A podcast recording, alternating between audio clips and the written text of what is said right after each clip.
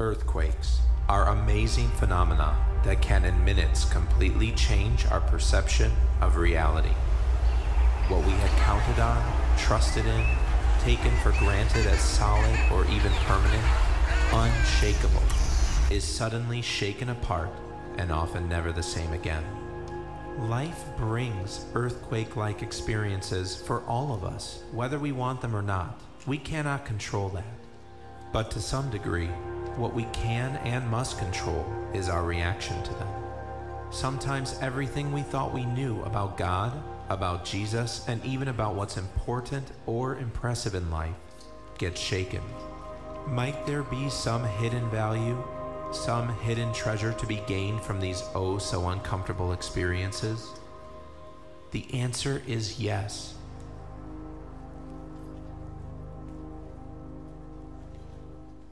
I, just had an earthquake shaking experience. Pete announced that I was starting a new series.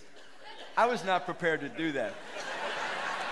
I, with your permission, can I, can I just continue on in the series? Uh, uh okay, thank you. Man. um, in our series today, we're going to meet a man, a suicidal man, who experiences one of these earthquake shakings. And he's an individual that he was at a season in his life where he didn't care at all about God, about Christ, certainly. And he was right at the midnight hour in life. He, it was right at that time where, it, for whatever reason, it seemed, and we'll see the reason, it would, have been easier to die than to live.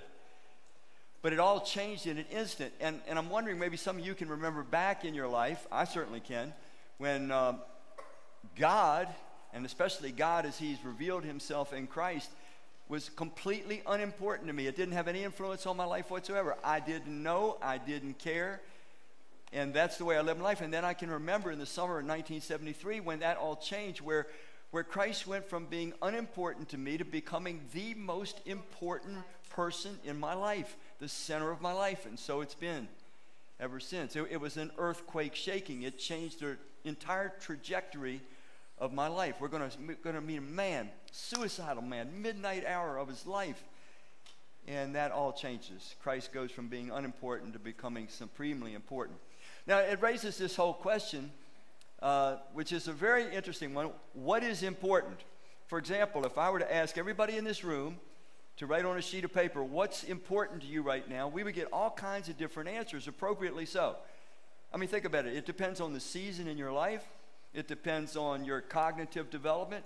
I mean, for example, if you were invited to some kind of a game show and the host was going to take your three year old child and give your three, three year old child a choice between three of their favorite candy bars or a check written out for a million dollars. And, and you're, you're the parent, you can't give any advice. How many think my three year old would probably take the favorite candy bars? Can I see your hands? Yeah, goodbye fortune for you. So, what's important to us changes. It changes throughout seasons in life. Okay, if we get a bad doctor report, what's important? Finding out is there any treatment? You know, if we're, we're in a relational collision of some sort, what's important? Can I mend this relationship? A lot of times in our life, it's like, did I pass the exam? You know, did, did I get the raise? I mean, so this changes all the time. But there's some foundational issues about what's important that can that can guide us and navigate us through the day to day, week to week, season to season important issues in our life. Now, there was a American psychologist named Aber, Abraham, always pronounce his name wrong, Maslow, and he wrote a lot about this thing of what's important. So if I could just slip to that slide. And he gave this, this hierarchy of what he calls the hierarchy of needs. And the reason what's important as a question is, is something to consider because what's important to you or I at any given point in life, that's what motivates us. That's what engages us. That's what we're in pursuit of. So, Maslow, he came up with this set of uh, hierarchies of need. He said that first of all, people have to get their physiologic needs met, meaning, you know, you have to have food, you have to have water, and that sort of thing. The next thing he said humans will seek after, be motivated to seek after, is safety. That's, you know, a roof over your head and that kind of thing, stable income. He said, then after that, people look for uh, connection with other human beings, a sense of belonging, a sense of love and being loved, and that kind of thing. Then he says next they'll start looking for esteem, meaning I, I want to know that I have value. I want to know that I, I'm significant, that I matter. And so we look for that. And then at the top of his pyramid, he had this thing. By the way, he never developed a pyramid. Other people put his writings in a pyramid. But uh, he had self actualization. Now, self actualization in Maslow's mind, it was that I, I reach my full potential. All that there is in me, it's now developed, it's ready to be maximized and used for the rest of my life. Now, when you look at this, there's a lot of logic to it. It, it helps us. And, and Maslow has been, or Maslow has been misunderstood sometimes, saying that you have to have this one met before you go to this one, before this one, this one. And he does say that, but he also recognizes that's not necessarily true. Now, I want to show you this in one more version. By the way, let, let me say this. This is the version we just looked at, this little one. Maslow did that in, in 1943. Maslow was born in 1908. He died in 1970. But that version, that first was in 1943.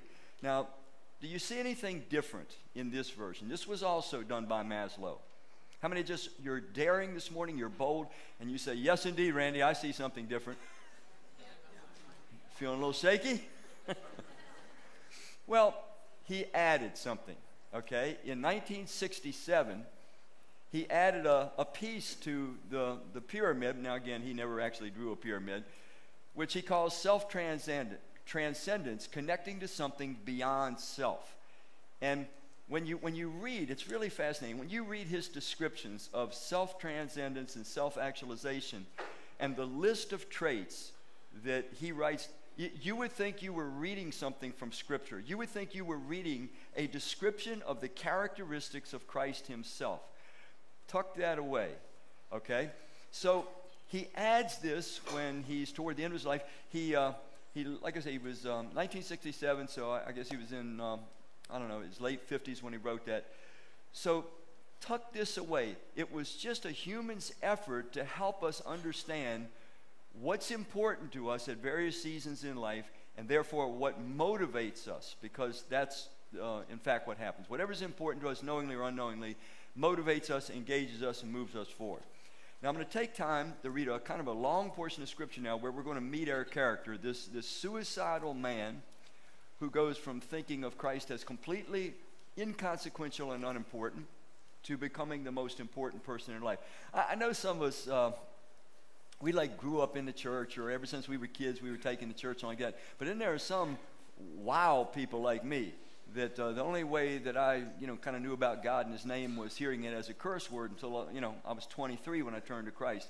So I can remember that point in time where Christ did not matter to me all those years, and then when He did. Curious, how many you're like me? You can remember that there was a season in your life where Christ meant nothing to you, had no importance, but then there was a time it might have been a period of time, gradual, but all of a sudden Christ became supremely important to you. How many you had an experience like that? Can I see your hands? Okay.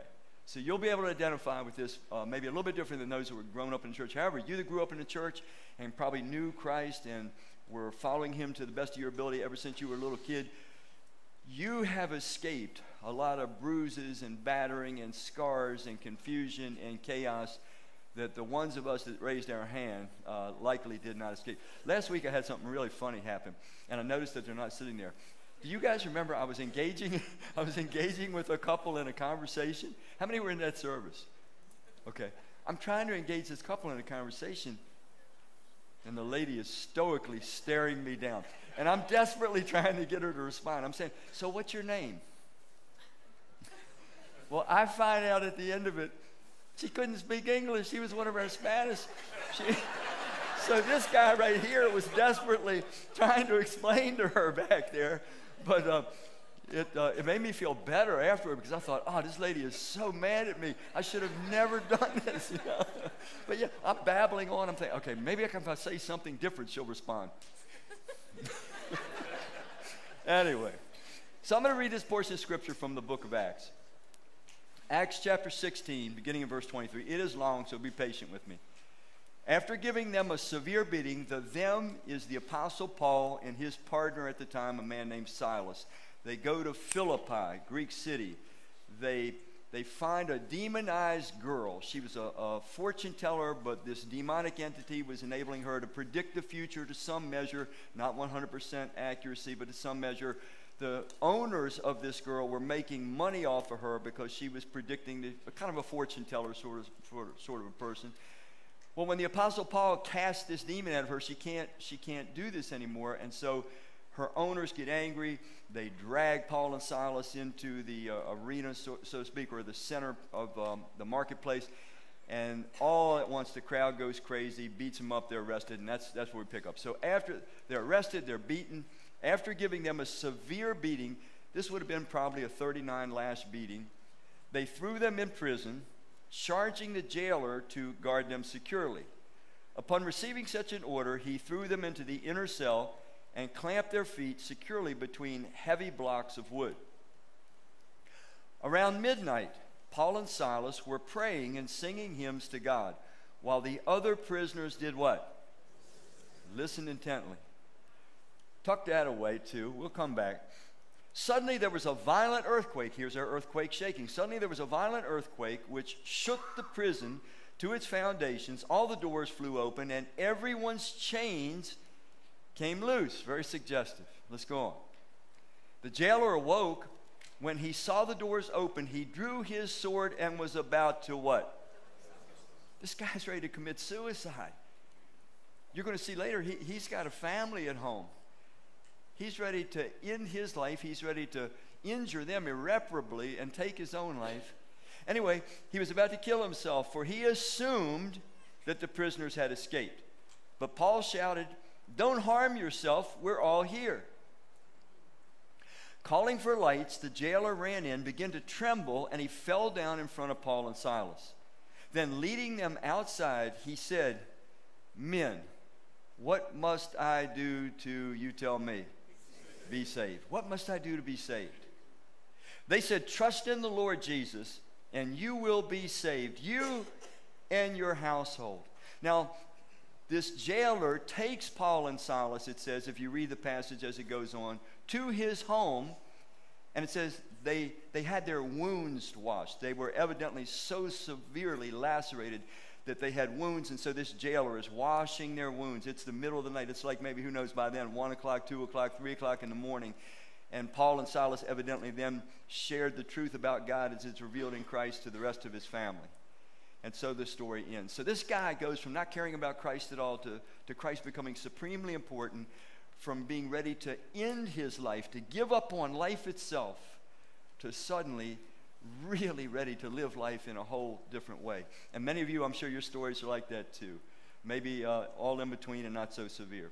So let's look at this a little more carefully. Acts 16 30. Then, leading them outside, the jailer takes uh, Paul and Silas outside of the jail. He said, Men, what must I do to be saved? Now, the thing I want you to consider is, is why would this be on his mind? What would provoke this thought? I, I mean, there's no indication at all that this guy was religious in any way or form. There's no indication that he had heard about Christ before. Being in the Roman Empire, he would have been familiar with God, gods, goddesses, and so forth, living in Philippi, a Roman colony. But, but what provoked him? Why would he go from being ready to take his life to then coming outside and asking these men, What must I do to be saved? What, what did he mean by saved? Did he mean just save his life? That couldn't be what he meant because he was ready to take his life. So, so what triggered this? What, what provoked it? I want to suggest to you what provoked it is this verse that we've already read. Verse 25. Around midnight, Paul and Silas were doing what? Praying and doing what? Think of, you know, Christian songs, Christ oriented songs. To who? To God. While the other prisoners what? I just want to throw this out and I might come back to it or I might not. Most of us experience some midnights in our life some times where it is not fun to be us. We're, our circumstances are not what we want. We're getting what we didn't deserve. We're in pain, mentally, emotionally, maybe even physically. And we don't think it matters how we respond. We, we don't think anybody's watching. We don't think anybody's listening. But I want to suggest to you the reason that this man who didn't care anything about Christ drags these men outside of the jail and says, What must I do to be saved? I want to suggest the evidence is he heard what they were praying and what they were singing. And what if you were the jailer? Bear with me for a minute because we're going to do something special this morning. Try to imagine you being the jailer and you hear these men that had been beaten bloody and were locked in stocks and they're singing a song like what we're going to start in just a minute. But I want you to consider something else. This jailer was used to hearing individuals that had been beaten like this and locked in a prison. He's used to hearing them cry and moan in pain. He's used to hearing them curse God and curse man and curse the jailer and curse the ones that hurt them. Full of anger, full of bitterness. He's used to that. He's not used to hearing individuals that because of being loyal to their God were beaten and arrested and had their life limited for that period of time. But instead of cursing their God, instead of saying to their God, Why are you letting this happen to me? I am here because I serve you. I was faithful to you. How could you let this happen to me? And crying and begging for God to help them get out. He didn't hear any of that. There's no indication that he heard any of that. They prayed and they sang hymns to God. So you're the jailer. You're the jailer.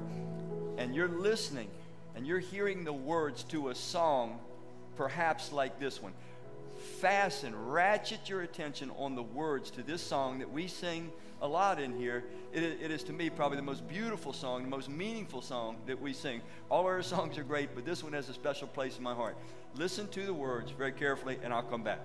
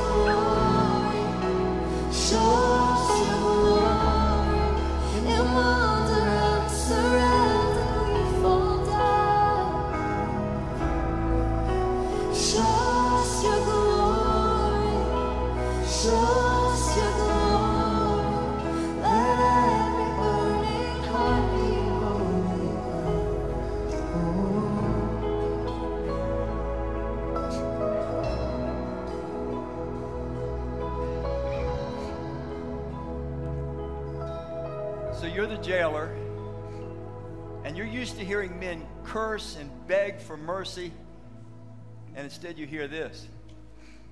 You hear, you hear these men praising their God in spite of their pain, uh, asking to see more of His glory. They're not angry at their God, they're not confused at their God. They're, they're wanting just to behold Him even in a deeper way. Christians, you that are Christians here, you that are real, authentic Christ followers, you got to hear me on one thing. You're going to go through midnights in your life, it's inevitable. And it's not going to be fun. You're going to be confused. You're going to be wounded. You're going to be hurt. You're going to feel imprisoned by circumstances. You're going to want to run. You want to get out of the circumstance you're in. You want to get rid of the pain.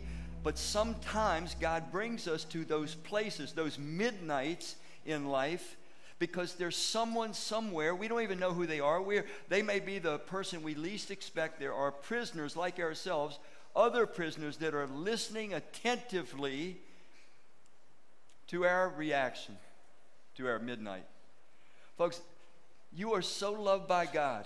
You, you are so ever in his in the center of his attention that you can have the same confidence that Paul and Silas had that no matter what is occurring in your life, we can know that we are loved. We can know that He is with us. We can know that He is for us. And we can, because we've seen His glory as it's revealed in Christ on the cross, He's the one that will die for you and I, who did die for you and I.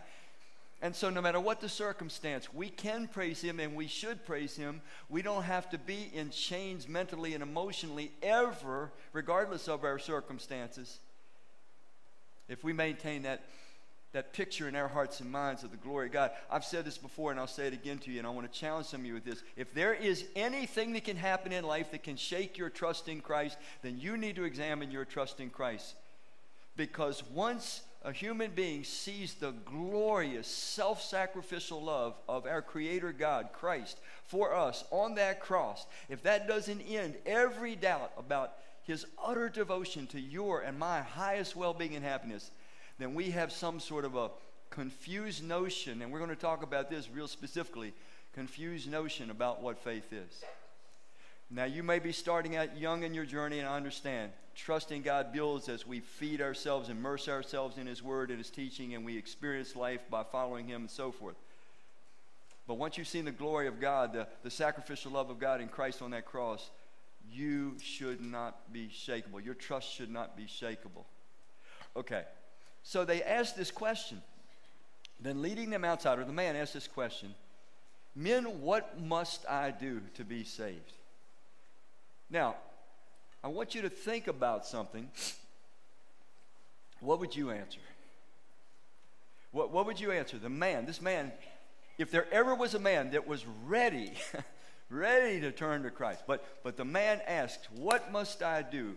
His heart has been awakened by the prayers and the singing of these, these God honoring individuals in the midnight hour, in chains, in pain. And what's your answer? What do you say to this, this individual? Well, here's what, here's some answers that probably in almost any church or any Christian book you might find. And it might be your answer. But here, I'm going to go through a list. You might say to this man, this jailer, who wants to be saved, you might tell him, pray the sinner's prayer. By the way, before I go through this list, please listen to me because I, I know I'm going to, you know, make some of you uncomfortable. A person can get saved by hearing the most confusing instructions if their heart is already at the place where they just are seeking God. They know that following themselves is something they no longer want to do, and they're at a place where they're, they're ready to follow God. They're ready to follow God as He's revealed Himself in Christ. So even though they're given misinformation, bad instructions, they will still often be saved. Not because of the instructions they receive, but in spite of the instructions they receive. I'm saying this because I know some of you got saved, authentically saved. You really put your trust in Christ, became his follower, but you were given some of these poor descriptions of what must I do to be saved. So, so don't be insulted. I'm not questioning your salvation. I, I, just want you to follow with me. So some, some people would hear this jailer, this Philippian jailer, they say, pray the sinner's prayer. What, what does that even mean to someone that has no understanding of God or God's word or anything like that? Ask Jesus to come into your heart. Okay. Does, does he literally take up a bu- I mean, what, what does that even mean? Where do we get that from in Scripture? You show me a Scripture that says that. It's not there. Ask Jesus to come and make you the kind of person he wants you to be. Once again, what, what does that even mean? Believe that Christ died for your sins and rose again. Well, these, these are facts. This is, this is a good foundation for real trust, but it's, it's not the thing that, that the man needs to hear. Let's go on. Believe that Jesus took the punishment your sins deserved and now accept the payment. Common thing that, that gets said in Christian books and in churches. Pastors like me say things they got, I don't, never have, but a lot do. Accept Jesus as your personal Savior. That's almost considered, you know, orthodox. That, but it's it's not sufficient. What does that even mean? Think about somebody like this jailer who had no understanding and taking Jesus as your Savior. What what does that even mean? Savior from what? Confess you're a sinner bound for hell and ask Christ to save you. Another common instruction you'll hear in churches. Trust in the shed blood of Jesus alone for your salvation. Go on. Here, look at this diagram. There's this chasm of sin between you and a holy God. But look, Jesus' cross comes to make a bridge so you can cross over. Do you want to cross over? What on earth does that mean to somebody that is not familiar with scriptural talk? And, and, and more importantly, it's wrong. It, it's not the answer to what must I do to be saved. None of these things that I have read are the answer to the question, what must I do to be saved? Randy, are you saying that when I said that to somebody and they, they started becoming a Christ follower, they're not saved? No, I said that earlier. They are saved if their heart is in a condition and they're ready to follow Jesus. But they're not saved because of the misinstructions they received. They're saved in spite of the misinstruction they, see, they received. All right, let me, let me go on. Think I have one more? Or a few more? Okay. Pray and ask God to give you a new heart for Jesus' sake. Accept the finished work of Christ on the cross and believe his free and, and receive his free gift of salvation. Again, what does this mean to somebody like the Philippian jailer? He hasn't read any Bible. How about this one? Come be washed in the blood of the Lamb and be born again. I, I mean, all these things sound biblical to some degree. The unfortunate truth is they all mislead someone. We make this so complicated. We make this so muddy, and God wants it to be so clear and so easy. Okay, I'm, I'm just, you're mad at me now, I know that. So, I'm going to ask a question. Would you rather believe what church folks say, and those are the typical sayings, and actually my list is larger than that, and what pastors say, and what Christian book writers say? Would you choose to believe because these are the, all the sayings in the Christian books and pastors say and churches say. Would you choose to believe them or would you choose to believe the Apostle Paul? The man that the, Spirit of God chose to write 13 books in the New Testament. How many would believe the Apostle Paul, what he says? He, he, Paul's answer to the, to the question, What must I do to be saved? How many would say, I'm going to change my mind from now on and I'm going to I'm going to say what the apostle Paul said instead of what I hear in churches and Christian literature and from pastors. How many would choose the apostle Paul over, over the other sources? Can I see your hands? I really do want to see your hands on this. okay. You say, Randy, why are you making such a big issue of this? Because it's a big issue.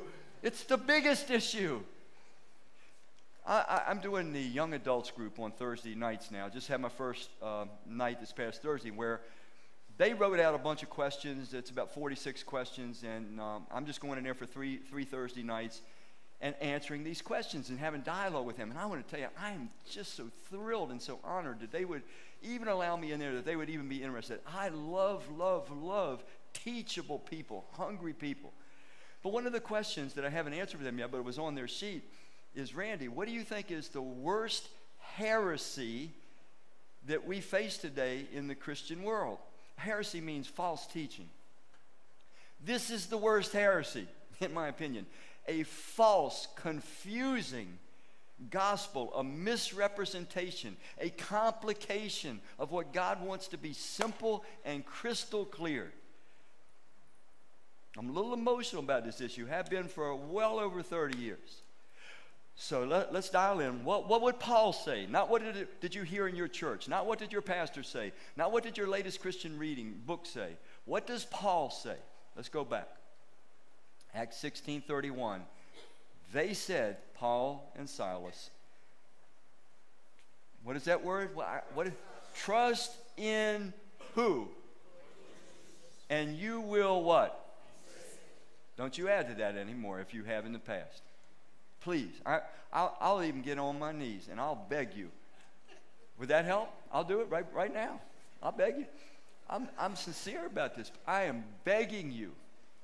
Do not give one of those other answers if someone is seeking to be saved. They're ready to do business with God. I beg you don't muddy the waters. I beg you don't take away from what God has paid for with, with his very life.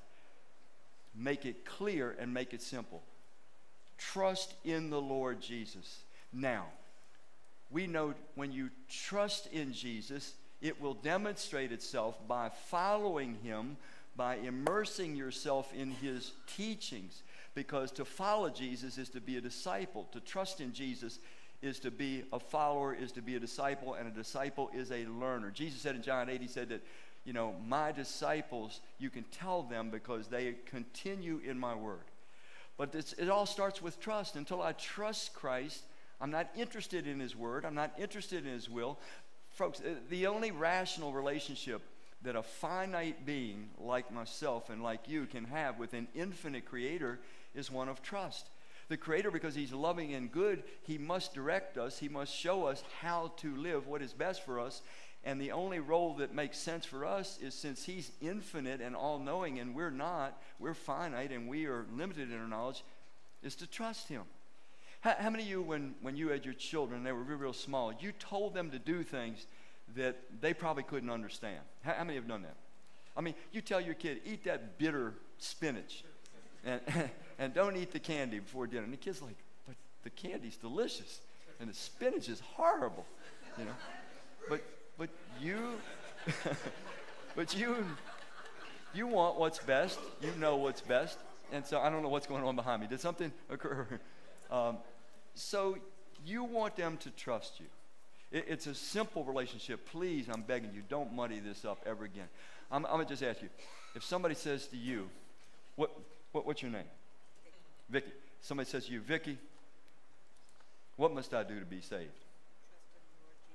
Trust in the Lord. Can we do this one time together? Congregation, what must I do to be saved? And you'll be saved. Finished. Don't add to that. Of course, they need to be taught that they need to now learn how God designed us to live so that we can experience the way God designed us to live, and we have to go to God's Word to do that. Okay, all right, all right. I believe you that enough. Let me go on. So, this word trust, uh, the New Testament was written in Greek, Koine Greek, the common Greek of the people today. Pisteuo, this word, sometimes it's pistis, it just means, it can be translated in our, our Bibles in different ways. Sometimes it's translated faith, sometimes confidence, sometimes belief, sometimes reliance, and then trust. Trust is the better translation in most cases because it is a relational word. We stopped trusting God in the Garden of Eden. Satan slandered God. Adam and Eve trusted Satan, not God. Trust was lost. So God is now laboring to regain our trust because God can't lead us into the life that He wants us to have unless we trust Him. And so that's why trust in, not trust in what the Lord Jesus has done, as important as that is, but trust in Him, which then causes me to be teachable to Him, to want to do His will, and to follow Him. So this, this is what the word trust and faith and confidence are about. Let me go on to the next one. So, what's supremely important always? This jailer went from having no concern whatsoever about God as he's revealed in Christ to being supremely concerned about God as he's revealed in Christ. What's always, what's always, as we're trying to put together a system for thinking and making decisions in our life as to what's important, this is where we have to start.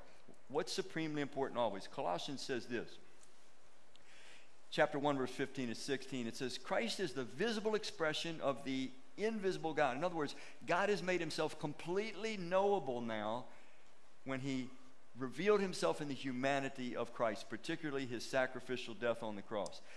He, meaning Christ, he existed before creation began, for it was through him that everything was made. He's the creator, whether spiritual or material, seen or unseen, through him. And what does that say?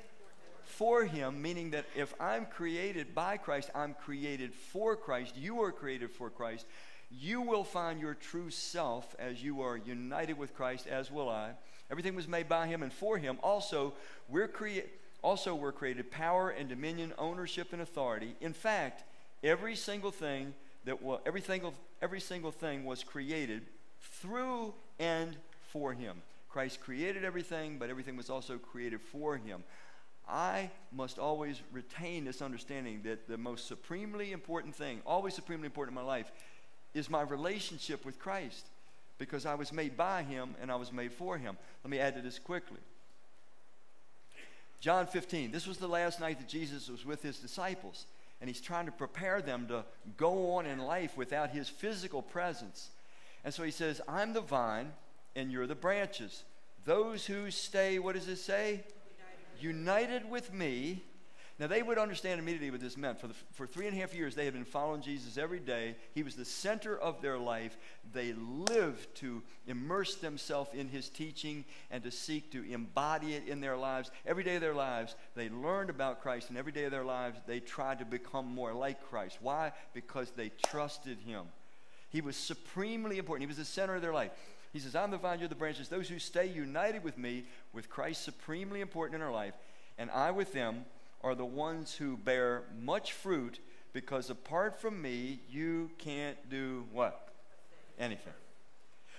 So Christ is saying, just like, you know, a branch has got to stay plugged into the vine or it's not going to have the flow, the life flow, we too must stay supremely devoted to Christ. He must be the center, He must be the top of our lives always for us to have health, for us to have uh, growth taking place, for us to become fruitful. Becoming fruitful means I am becoming more like Christ and less like my old self. I am doing the things in life more and more that Christ would do instead of the things that I used to do. That's all encapsulated in the word fruitful. So it's supremely important. Christ is supremely important in my life. You say, Randy, you, you mean, you mean more important than my, my spouse? Yes. Uh, you mean more important than my kids, Randy? Yes. More important in my career?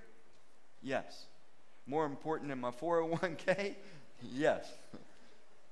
because if we continue to keep Christ supreme, we will be better spouses, better parents, better money managers, better at our vocations, better friends, better everything. It's, it's the source of our life.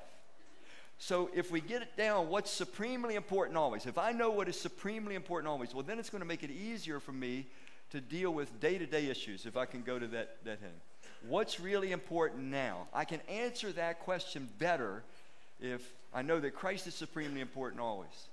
So the jailer, for example, he takes Paul and Silas home. He washes their wounds he allows his household to hear, you know, the truth about God and Christ and that kind of thing. He was already taking steps. Now, I'd love to know what happened, you know, with the rest of his life, the rest of his story, but we don't. What's really important now? So, for you and I, you have you have roles in life. Your role might be different than somebody else. You have responsibilities in life. Once again, they're going to be different. And and you have these relationships in life. And so the relationships, the, the roles, relationships, and responsibilities are going to make what's important different for each of us at different times. What season it is in your life. Are you near retirement? Well, you're going to have one set of things that might be important. Are you just starting out, uh, you know, in, in school? You're going to have a different set. So let me, let me share some scripture with you about that. But here's what it comes down to. I, I like to simplify things and clarify things. 2 Corinthians 5, it says, He, meaning Christ, He died for how many? All that's how much God, He loves even the people that despise Him and always will. He died for all, but He had a motive behind it. Why did Christ die for all? Well, the verse tells us that those who live should no longer live for who?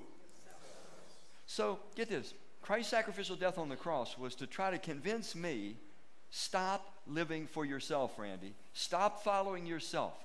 Trust me, this is how much I love you. I created the universe and I love you enough to die sacrificially for you. It was meant to change my mind. It was meant to get me to stop living my way for myself. And instead, it goes on to say, but for who? Him, meaning Christ, who died for them and was raised again. Let me read it fluidly. And he died for all, that those who live should no longer live for themselves, but for him, meaning Christ, who died for them and was raised again. So that's the thing. When, when I'm asking what's really important now, I, I, got to be fixated on okay, whatever's going on in life, whatever my roles, relationships, responsibilities, whatever season it is in my life, I am here to live for Christ, to live for Him, to live through Him, and to live His way, not my way. Let me go on. This gets it even simpler. It means that in every circumstance, in every season in life, this might be a prayer that we would practice on. Teach me to what? Teach me to do your will. So, whatever my role is, whatever my relationships, whatever my responsibilities, whatever season in life, I should always say, okay, God, to answer the question of what's really important to me now, what is your will in this? How, how, should I be seeing this? Help me to see this from your standpoint. That's the question. Teach me to do your will, for you're my God. May your gracious spirit lead me forward um, on a firm footing. One more addition to this. To get God's will, we have to go to God's word. Your word is a lamp for my feet, a light on my path. The unfolding of your words gives light, it gives understanding to the simple. So we cannot understand God's will unless we are immersing ourselves in God's Word. And God's Word will supply us with His will in any given situation that we're in. And so the answer to the question of what's really important now, we'll navigate that much better if we have these things anchoring us down. All right. I'm going to go back to um, something I started with. Acts 16:30. Then leading them outside, he said, "Men, what must I do to be saved?" And I know what's going through your mind. Trust in the Lord Jesus, and you'll be saved. But just in case, just in case you haven't memorized it yet, if we could get that one more time. There we go. They said, "Trust in, can we do it together? Trust in the Lord Jesus, and you will be saved." Please don't add to that ever again. Trust in the Lord. We lost trust in God in the Garden of Eden, and now He's waiting for us to come back and trust. Once I trust God, that breaks the power of sin in my life. I, I start becoming truly free from sin. I see it as insanity. I see it as self destructive, socially destructive living. I see God's way as the, the best possible life ever, and I'm on that path of eternal spiritual development that God intended for me. One more time with this little figure that we started with. This pyramid that Maslow didn't actually draw a pyramid, but everybody else put his stuff in a pyramid. But at the top here, he had self actualization. I want to suggest this can be helpful, but here's what we need to do. At the very bottom, the first foundation, our physiological needs obviously, I have to have air to breathe, or I'm not going to live. I have to have water to drink, or I won't live more than four or five days, three days maybe. And so the physical needs have to be there. I have to be alive. But then the transcendent should be the start of my life. I mean, my earliest understandings and pursuits ought to be for my Creator. And if I do that, then the rest of my life develops. And this is an interesting thing. We'll probably find safety and security. Our relationships will develop better. We'll have an unshakable self esteem. And if your self esteem is shakable, I'm going to give you just one little sentence here that should stop it from ever being shaken again. You'll have to repeat this to yourself multiple times in real life situations. Christ, the creator of the universe, created you for himself. He adores you. You are wonderful in his sight. You don't have to run any faster or jump any higher. So adorable are you, so precious are you, so valuable are you that he died on the cross for you. Do not try to prove yourself to anyone or anything. Let your self esteem be anchored in this Christ created you and Christ died for you. Now, as we close out today, I want you to think about one last thing. this might be the midnight hour in your life. Chances are there's somebody in here. It's the midnight hour. Your life is very uncomfortable. It might be very painful. You might be facing some circumstances you would never, ever have wanted to face. You might be facing the feeling of being locked in, trapped, imprisoned, and it hurts to be you. We all have a choice in those situations. We can be angry with God. We can say, Why'd you let this happen to me? Why aren't you helping me? Why aren't you delivering me? If you love me, why are you letting this happen? Or we could do what Paul and Silas did, and we could pray, and that's appropriate. We might have to pray, Strengthen me, help me, help me see clearly. And then we start to praise God. We start to literally say, I know you are good. I trust you implicitly. And if we do that, follow with me now. If when that midnight hour comes and you don't like being you, it doesn't feel good being you, you do what Paul and Silas did. You can almost be certain someone is going to be touched. You're, you're releasing an earthquake shaking power that might be the, the necessary thing to release someone that's far, far, far from God. Our reaction in midnight hour can be the start of a new life for somebody else that's observing us. Christian, can you hear me? If we're in the midnight hour and the people that know us, the family, the friends, the work associates, the, the people that are maybe in prison too, but they hear us cussing and complaining and angry at God and shaking our little puny fist at Him, it's not going to produce that earthquake shaking that God might be able to produce in their life if instead of being angry and cursing and confused and panicky, we're praying and we're praising. We all have the ability to do that because we know the truth about God's love for us and His loyalty to us from the cross.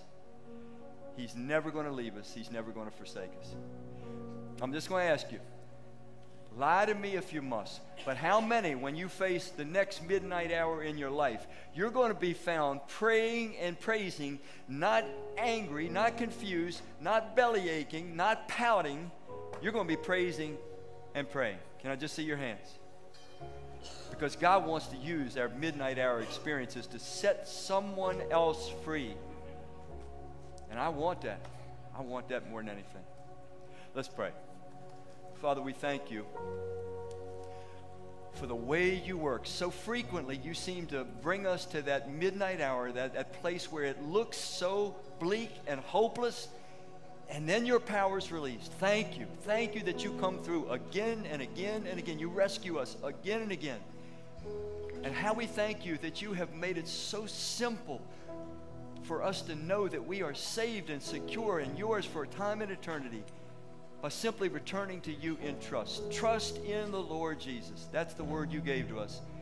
May it fill our hearts. May it be just fastened to our brains forevermore. We ask it all, Lord Jesus, in your precious name. Amen.